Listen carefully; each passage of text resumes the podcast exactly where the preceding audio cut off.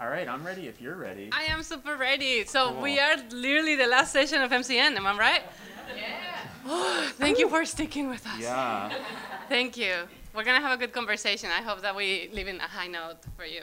Yeah, so really excited to chat about one of the most exciting, vibrant topics of all time, wayfinding today. It's something, we, it's a problem we all know we have, and it seems like even though technology is changing everything and they're going to be flying cars next year, we still have trouble finding the bathroom and still have trouble finding the main exhibitions.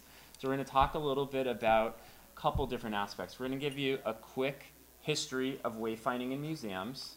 We are going to jump into uh, the work that you've been doing at the Detroit Institute of Arts, and then I'll talk a little bit about what my team has been doing in exploring new forms of wayfinding, and then a bunch of big, beefy, chunky questions.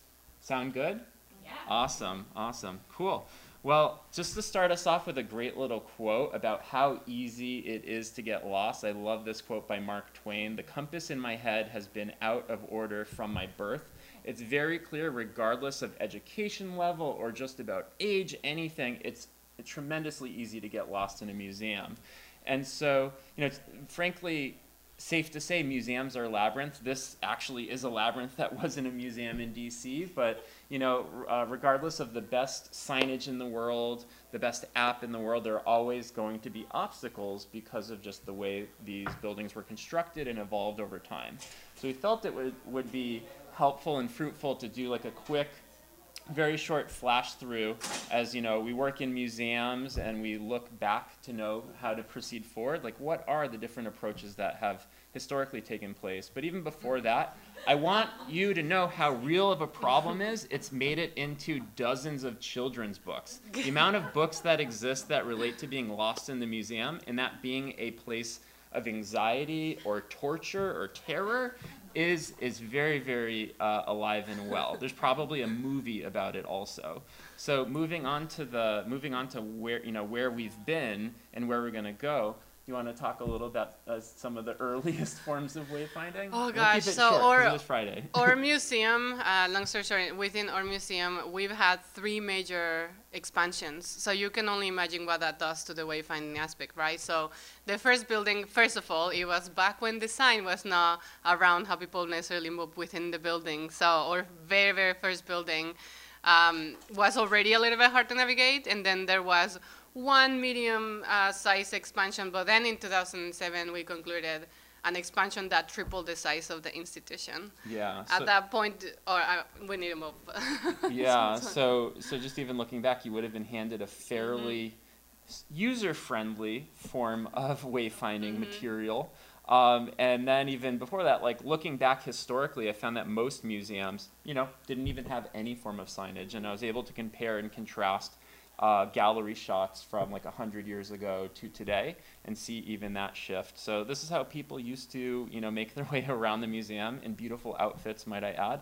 And then came the the museum guide like a printed pamphlet. So i was able to find some instances from the smithsonian institute these guys these things are a hot commodity on ebay so if you want to like save for your retirement save all of these things. They'll be worth like $3.50 you know in a, in a couple of years. But yeah ebay is a great resource for finding people who hold on to these materials. And then looking at the met you know it slices it dices it even folds. People got pretty sophisticated and were like hey let's create a lightweight folding map. And then you know the evolution came to digital. So probably seen really you know great examples of physical wayfinding assistance uh, you know talk about a challenge there is that they're not dynamic they're in one language they can be confusing in their own right some museums have used directories do you guys have like some level of directory we have some directories, but um, because of it is difficult to navigate even with those directories. Yeah. Mhm. Yeah, and then moving on, there are some uh, sophisticated approaches with kiosks. Uh, this example was from the Asian Art Museum, which I think was presented a year or two ago at Museums in the Web or, or MCN, but kind of getting one step forward of saying, and I can only imagine like the board conversations like, I was at an airport and I saw this really great kiosk. Why can't we have one? I can just like hear it in my head what the conversation was. You know, we've seen examples like that. Then surely mobile has so much power at play given all of the you know sensors and inputs and and you know the fact that it's very personal and in the hands of the visitor. So we're going to really dive into that area, you know, around Blue Dot. Before this, the work that you guys were doing with Tango, was there a Blue Dot solution um, available? Not at all. I will say that um, what we did with augmented reality, reality really was the first try at moving something like this to digital, and it was a test. So it's been a three-year experiment. So if anyone here has experimented with any form of wayfinding or mapping, has it been the blue dot approach, indoor or outdoor? If you'd raise your hands, if that's something that your organization's experimented with or, or had in place. All right, gotcha, gotcha, gotcha. Cool. Um, that's that's really good to know. Um, and you know what we're going to now dive into now that you have kind of the abbreviated history of wayfinding from the printed map of the Victorian era to today. Um, my partner over here and co-presenter uh, will share uh, some examples of, of what they've been up to in Detroit. So Yeah, Take it so away. Um, for those of us that uh, maybe some of you made it to the session that I put together a couple days ago in reporting this, but this has been a three-year project um, within the museum, and we were trying to address a couple of things. So the first one was to meet a content need, but um, it, this type of technology was experimenting around with indoor wayfinding. So uh, we've been that that's our museum long, long, long time ago. uh, so we've been experimenting with um, indoor wayfinding. Once again, the uh, so this now we use a handheld device. This has been the very, very early days in which we were setting up how we were going to manage this. But what you're seeing on the screen is an augmented reality layer on top of a mummy that uses persistence technology to understand its position in space, meaning that is uh, you can move around and the digital object is locked um, in space. And it uses an extra sensor and an extra camera. So this was Project Tango. I don't know if any of you are familiar with it, but this was a project that started like four years ago. It was kind of killed um, about a year ago, and then uh, the consequences of that also we, we faced, and I'll talk a little bit about that. But um, is it uses augmented reality as a layer. So you basically you you follow it, and then it takes you from point A to point B. In the first year, we tested only in the stops where we had content. So this was about seven stops. Um, and then the, in a later iteration, we added points of interest, and I have stuff to say about how that worked. But yeah, that's what we were testing. So I guess talk a little bit about working, you know, with one specific technology, and then the fact that kind of the carpet was pulled from under the feet, maybe around Tango. So I, I think that we've had a really wonderful couple of sessions specifically addressing this during Mhm. MCN, which is fascinating to, to see that, you know, it was great and comforting to see that we're not the only ones facing situations like this. Uh, but I understand that different museums are approached by different technologies, and uh, because of how rapidly things are moving, because of the demands that happen, you can this can happen to you. Um, emerging technology comes with a risk. Uh, we knew that augmented reality was in the future, and we believed in that. But we knew that uh, startup technologies uh, can be a little bit less reliable, and at this point, uh, we've had a transition right now, so in a moment of transition technologies. Now, this is not to say that persistence technology is not going anywhere. Uh, Yeah. We're specific to Tango. Yeah, one little quick tidbit, and I first, you know, saw this uh, in Vermont for the who knows the ice cream company Ben and Jerry's. So they create a lot of flavors and they kill off a lot of flavors. They physically have a flavor graveyard where they have headstones for every single flavor that they've killed off for the year. And there's this really humorous website. I think it's like googleKilledIt.com or something like that, where they have tombstones of all of the different things that they've launched and taken away. Um, Tango certainly being uh, one of them. Um, but yeah, I, I, I think to talk about some of the things that you've learned specifically. So I'm not gonna dive too much into the content of the experience. I'll leave that to the side. But let's talk a little bit about the wayfinding. So you have to contextualize that the technology was not mature when we were first uh, applying it. With the content, content got like 90 plus percent in, in reviews, really, really positive reviews. Wayfinding was what came lower. Um, as technology progressed, this has been evolving. So where technology is today, we're still using Tango until we find a replacement for it. But in the meantime, we've been able to adjust.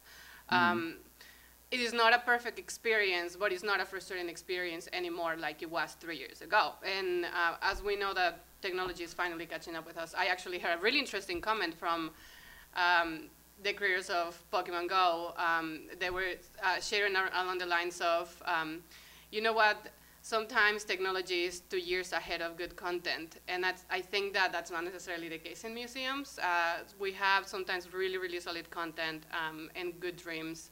Technology sometimes has to catch up with us. But we found out, and that was clear even in the most frustrating of the experiences, that it, it does not have to be perfect to be meaningful. People were still having really meaningful experiences. Can you talk a little bit about your experiences working specifically with the biggest of the big Google or Alphabet or whatever they're called these days? Well, this isn't a Chatham rule. no, um, I think that uh, you just have to understand who they are truly working for, like what their goals are. Um, are they to serve your public or are they to test a platform? Um, so I think that that's a, a, question that you need to ask yourself, and that's not necessarily you have to shut it down because they are gonna test a platform, you, you can use that, but you need to be aware of that to, uh, to plan accordingly. Uh, so we adjusted to that in some ways. And what, what do you think is the fine line museums, I guess large museums, mid, mid-sized museums, and small, small-sized museums should walk around working with emerging technology? I know it was a big topic uh, on the first day here with mm -hmm. the Microsoft uh, plenary. What are your personal thoughts on that? Um, my personal thoughts is content first, technology second. I, I think that how I will explain this is focus on creating incredible content and dreaming of wonderful experiences and then adapting those as technology come and goes. Um, that way, if a platform is shut down, um, if you dream with a good experience, if you have a solid plan, you can then adjust to a different platform or you can adjust a new partner. Awesome. Thanks, Andrea. Um, cool. So um, at this point, I'll talk a little bit about some of the work that my team's been doing in the area of augmented reality-based wayfinding, um, some of the tools that have been tried in the past, kind of some of our uh, perspective on this topic. And so just even, you know, looking at how AR has kind of leapfrogged forward, it's easier now than ever for organizations to experiment with it in free platforms and commercial platforms. And examples like what you're able to do at Detroit Institute Art are kind of like just the very beginning of, of what's to come. And so kind of very philosophically, you know, at my company, we think a lot about, you know, the, you know, the impact AR has on the visitor experience, the museum's ability to create satisfactory or more engaging experience. So we kind of sum it up as if we think of the world as a book, then AR is the digital magnifying glass. Like it gives everybody their own way, their own lens of experiencing the content in different languages, sizes, and contexts. And so then moving forward, we you know, ran a little, um, let me see if I can pull this video up. Um, kind of as AR became, uh, you know, very easy to implement within existing frameworks, we wanted to see if it was, you know, easy, stable, and reliable and meaningful to the end user to be able to simply hold up their device with really no interface um, as a first step to you know really understanding if this was easy, if it provide value, if it's something that people were interested in using. So kind of step one was like, how easy is it for the camera on the device to understand what it is looking at? And if that's good enough, what can we build on top of that?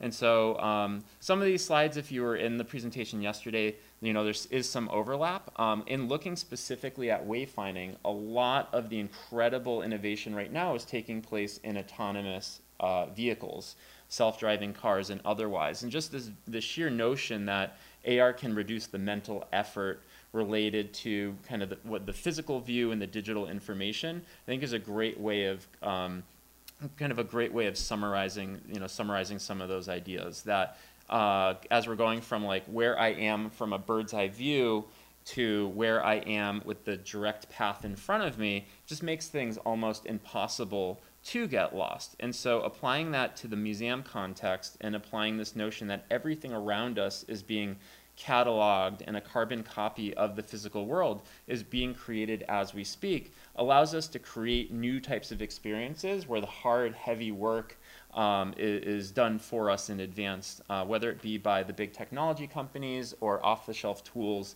that make it um, easier than ever. And I know some of these ideas are kind of baked into Tango and some of the you know new tech um, around the corner. So you might have seen you know last year um, or, or, earlier this year um, at the big Google developer conference that they showcased what's to come for uh, Google Maps.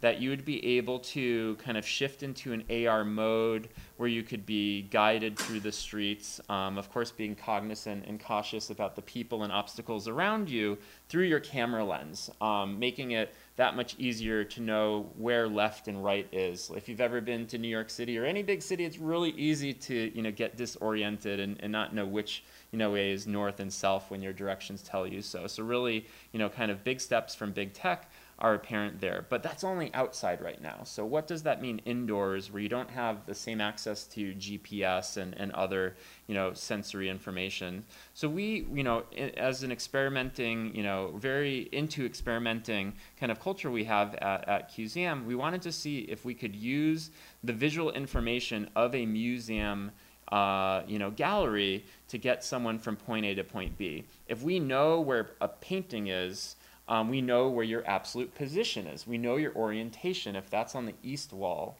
for instance. And so we're able to build a solution that did not rely on beacons, did not rely on Wi Fi, and did not rely on GPS. And so it kind of points to this future where all of the things that have been incredibly cumbersome or expensive um, are kind of pushed to the side. They're kind of yesterday's technology because you know getting the actual tangible infrastructure is incredibly expensive and leaves small museums and mid-sized museums kind of out in the cold. So looking at kind of the power of the camera and what it create can create is really exciting to us. And so some of the things you've probably you know, if you've been to MCN or, or have looked into the topic, like you know, uh, as early as Wi-Fi has existed in museums, there have been people trying to leverage the um, the signal, kind of finger, uh, fingerprinting the building to uh, you know implement some level of wayfind. I think there was a an MCN presentation, you know, even over 10 years ago about how the Art Institute of Chicago was leveraging Wi-Fi uh, signal for wayfinding purposes for Blue Dot. Beacons came along, and there was a lot of excitement about how that you know kind of freed up a lot of um, capabilities with these small, inexpensive sensors. But they certainly weren't mature at the time. Um, they you know a lot has progressed, and then there are all sorts of you know new forms like using lidar cameras that tie into a phone that give positioning. Those all rely kind of that top line. That all relies on some level of hardware hardware is expensive and hardware quickly depreciates and becomes obsolete. So those are always going to be a challenge. And then there are things that came along that don't require any hardware that kind of you know create a new future where there are tools you can use um, that allow you to basically leverage the uh, Earth's magnetic field and the beams of your building. So essentially geomagnetic information uh, that your phone has to be able to help guide people around the museum or provide information. That requires no hardware other than the hardware that already exists. Earth already exists, building already exists, and then dead reckoning, basically, you know, anchoring to one point and using the previous location to you know um, give the current location. So things in that area, and then lastly, machine vision, which is more in line with what I uh, showed that video of leveraging uh, what the camera has the ability to understand and see and react from. So there's been so many conversations around um, artificial intelligence and its impact on museums. Uh, there's some amazing sessions yesterday. This kind of falls under the umbrella. The machine vision concept falls under the umbrella of AI. Um, and so I've done a lot of research and experimentation and, and wrote a piece if anyone's interesting, uh, interested in the topic about how AR is going to kill the maps blue dot. Uh, that was VentureBeat's renaming of the piece that I wrote. A um, little bit of clickbait there. But if you're interested in kind of how we approach the problem, um, there are some resources online where we talk about you know the influences, the challenges, um, our specific approach in the in the museum context. And so, is this a new lens? Should there be a new lens? Should we have devices like this guiding our visitors around? These are all philosophical questions that museums are asking, whether it be the digital team, the visitor services staff, or the director. And it's all going to be, at the end of the day, what your visitor, you know, what helps your visitor um, achieve what they're looking to achieve, and that's to have a great experience at your museum. So uh, a couple questions here that we want to dive into. Um, you know, uh, if you want to jump on the first one is, you know, how will the phygital uh, change the wayfinding experience, kind of the, the intersection of the physical world and the digital world? I think I'm glad that you mentioned the physical world because I'm still a really strong believer of um, redundancy when it comes to these types of matters, and I and I have I've had specific reasons why, and it's because I happen to be a person of color and I happen to come from uh, communities that have been marginalized before. So I know that it is there are people around me. I, I've worked with enough people in Detroit that either they do not have an access to a phone, or if they do, they don't have an access to a really good data plan that can support certain experiences. So I'd say have that in mind as you're moving forward with projects, because um, I, I personally like that uh, it's more like have options so that your community is the one choosing, uh, but more than one option. mm-hmm. Yeah, so it's, it's, it's great that you bring that up. Like the socioeconomic implications of mm-hmm. tools like these is probably one of the last things on many people's minds. So that's a really important thing to mention. It's going to vary by your community and your philosophy on all of that. Um, you know, is it inevitable? And I think you kind of answered that, Andrea. Like, is it inevitable that we'll always have printed maps and printed signage? Mm-hmm. Like even you know 50 years from now mm-hmm. when when our glasses possess the capability of overlaying information and i'm really excited to say that i have seriously no idea i'm i'm really excited to say that because this is 100% not up to us. This is 100% up to our audience and how they respond to us. So I think that what it will be bad if we, is if we are trying to prescribe and, and dictate what's going to be the only way. Um, but being in the listener side, it's been pretty effective. Mm-hmm. Yeah, yeah, and I feel similarly that regardless of what technology is able to do, or printed, you know, map is able mm-hmm. to do, or printed signage that's on the actual physical building walls, you know, it's going to be preference oriented. If people like, if it's their number one priority to have someone walk them around because they feel mm-hmm. more comfortable, feels like mm-hmm. museums are always going to need to you know, play to those different options. Mm-hmm. Plus, understanding that you have different audiences with different learning uh, situations, skills, uh, opportunities. So uh, you have some pretty people that will be pretty tech savvy and will be literally expecting some pretty awesome tools there. And then you want to have people that want nothing to do with technology. Mm-hmm. Mm-hmm. And then, you know, what does the next generation of experience look like when it's impossible to get lost? If that ever is the case where you know the the tools are sophisticated enough and the accuracy is there. I know that we've all struggled with you know accurate readings for mm-hmm. showing people where they are and getting them to where mm-hmm. they are. So it feels like an impossibility, but we know someday, given everything that's happening around us and additionally with like Moore's law that it will someday be like down to the centimeter accurate. It might not be today, yeah. it might be 5 years or mm-hmm. 10 years, but it will be become for someone using these tools impossible to get lo- get lost. So does that and that's fascinating. It's a something? it's a crazy thought. It's a crazy thought, uh, and I I love how crazy that thought is. Um, I, would say that. Um, I have no idea, mm-hmm. uh, but uh, it's a really interesting situation, and, I wonder if it will be kind of like when we got access to all information via internet. Like I, I wonder if there's any correlationships that that will happen translated to that. That once you're 100% able and yeah. I wonder less about how that affects you moving around as much as if you did not have the tools, could you still move around? You know what I mean? Yeah, yeah. One of the mm-hmm. interesting things, I was uh, talking to a couple of people yesterday who were sharing some of their net promoter score, um, the implications of getting lost or the implications of getting arriving at a closed gallery or something that was supposed to be open that's been blocked off for like a gala, and that basically you know had such a negative impact where it's like when these things come to be, and it might be five years from now, the ability to like smart reroute someone to an area if there's too many people, and if we know for a fact when there's too many people and someone can't see the painting or whatever the specific thing that they're hoping to see is, then it, they have a negative reaction. It just hmm. is human nature. Do you see a day when we'll get there? You know what? Now that you're mentioning it, that's super interesting because I think that happened with internet. You know, there was yeah. a point in which everybody was throwing internet pages no matter what, and there was a. Uh, we've gone through that process, right? In which we're curated the curating the content a little bit more closely so that it is effective. Um, so I wonder if once we have all of the tools, um, so at that point, how we're curating that experience. I can think, see us getting into more curating that wayfinding ex- experience. Yeah, because it feels like if all of the technical challenges are eliminated, you have like so much free mental space to to think about the things that actually matter. And you know, I have a one post-apocalyptic uh, post-apocalyptic thought here, which is, and it might never happen, but I wonder how humans evolve in like, if not doing certain skills, uh, now your brain is evolving to adapt to your world in new ways, and Uh-huh. I am no longer to remember the phone numbers of my friends. So I wonder how that translates into this. Yeah, that's that's that's interesting.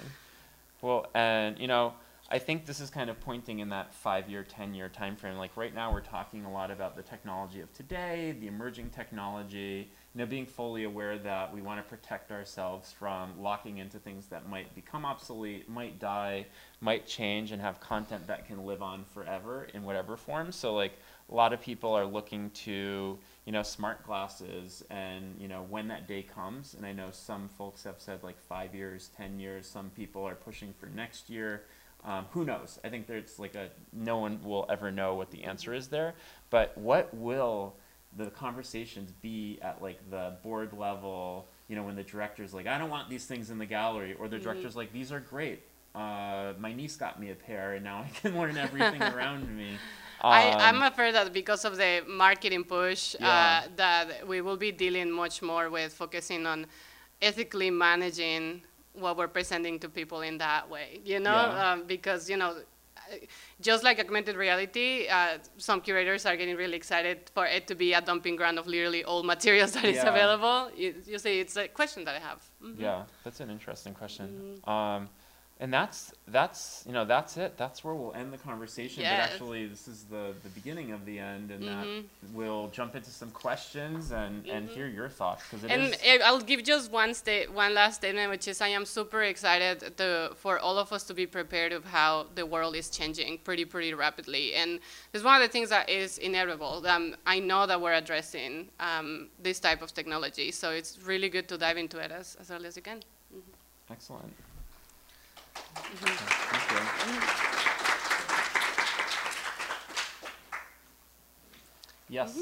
Uh, you mentioned geomagnetic and that uh, reckoning uh, ways of, uh, uh, you know, to uh, like technology solutions. Can you uh, name any examples that you can recall?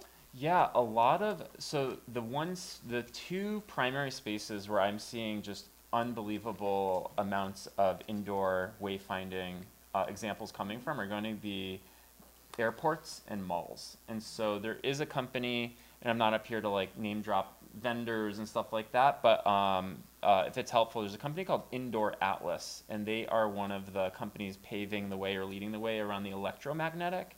If you go on their website, it's mostly airports. So I think like Miami International Airport and Mall, uh, the Mall of America, and like really large spaces where wayfinding is you know tremendous challenge that they that they want to overcome. And then there's you know they're revenue driven venues. So there's also the economics of it. But um, yeah that specific company i think if you google them you'll find a lot of interesting inputs. And then just like wayfinding in general i say it because i see your warsaw sticker like there are a couple companies in poland that are creating really really um, transformational location based technologies like estimote and Kontakt uh, a company called Selvair that I think is on the Warsaw Stock Exchange. There's a lot of like really cool indoor wayfinding and positioning uh, technologies coming out of Poland. Yeah. But I only say that because I see you have a Warsaw sticker. Yeah, I mean, Uh, on I your was laptop. just looking for something that doesn't require the hardware. Yeah, uh, yeah. It's, it's just for the most museums in Poland. It's just way too expensive. For sure, To yeah. invest in Mhm. that. And I was just wondering, maybe I think there might be a difference between Europe, Poland, and US. Do you know uh, what's the percentage of the smartphones, the mobile devices that support that AR uh, technology that you've been presenting? Uh, Um, I or is it like a, is it an issue? So uh, it's going to vary. I don't have an exact number, but the adoption curve on, for instance, iOS devices, the, the example that I showed there, Um, it'd be easy enough to find that number and tweet it or post it. Um, so I, I don't have a hard number there, but it's probably going to be any type of device within the last two years. Okay. Um, so I think for like ARKit, which is one of the underlying frameworks, it's like, uh, don't quote me on this. I think it's like iOS 6s and newer. Like if you have a six, it won't work, but 6s and newer.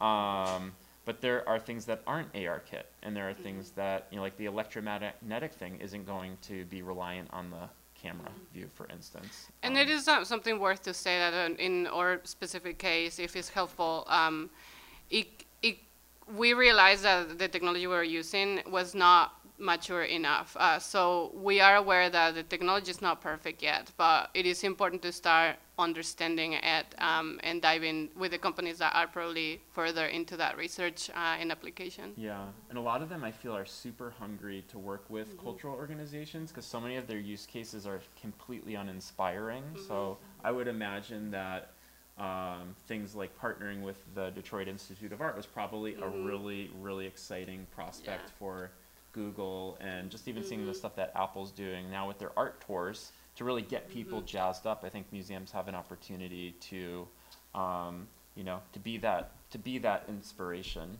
Apple do uh, art tour- tours? Yeah, yeah. So there are these AR art tours with um, prominent contemporary artists like Nick Cave, but they're only available in certain cities. Um, Okay. so stuff like that, because big tech has a lot. They've done a lot of bad in the last couple of years, and and people are kind of up in arms, and I think Yeah. they're trying to fool us that they care. Um, but you know, my my thoughts aside. So like when you look at Facebook Spark, uh, Facebook has partnered with the Tate or the National Gallery. Um, I want to say the National Gallery. Yeah, that's to that's to that's to make us forget about all of the uh, stuff that we know, Pol- buying political ads and stuff like that. And if it's in any of any help, I was having a really interesting conversation with the CEO of Niantic, so they, they did Pokemon that's Go. so cool. um, and what he was saying is that we are out to watch out for how indoor wayfinding will be addressed within the next year. So it's a, pay attention to it. Um, you will see a number of companies popping up. Um, so yeah, observe how that's progressing. Yeah, Mm-hmm. and Niantic is publishing some extraordinary demos. I was talking to someone right outside before the session about occlusion, and then I knew Mm-hmm. Niantic did this like mind blowing thing. They used the Pikachu as the like example running around. I mean, it's behind it. fascinating Yeah, because just when we started the project, what we could do then has Yeah. evolved dramatically. I mean, that that's and you know that's something to consider. You know, if you are a smaller museum, if you don't have a, a budget to experiment the way that we did. uh, Things are becoming more accessible, more affordable, um, better, faster. yeah. okay. Great. Well, thank you, thank you, everybody. Thank uh, you so thanks much. for coming. I know it's Friday. Have a safe trip back to wherever your city is, and thank you for spending some time with us.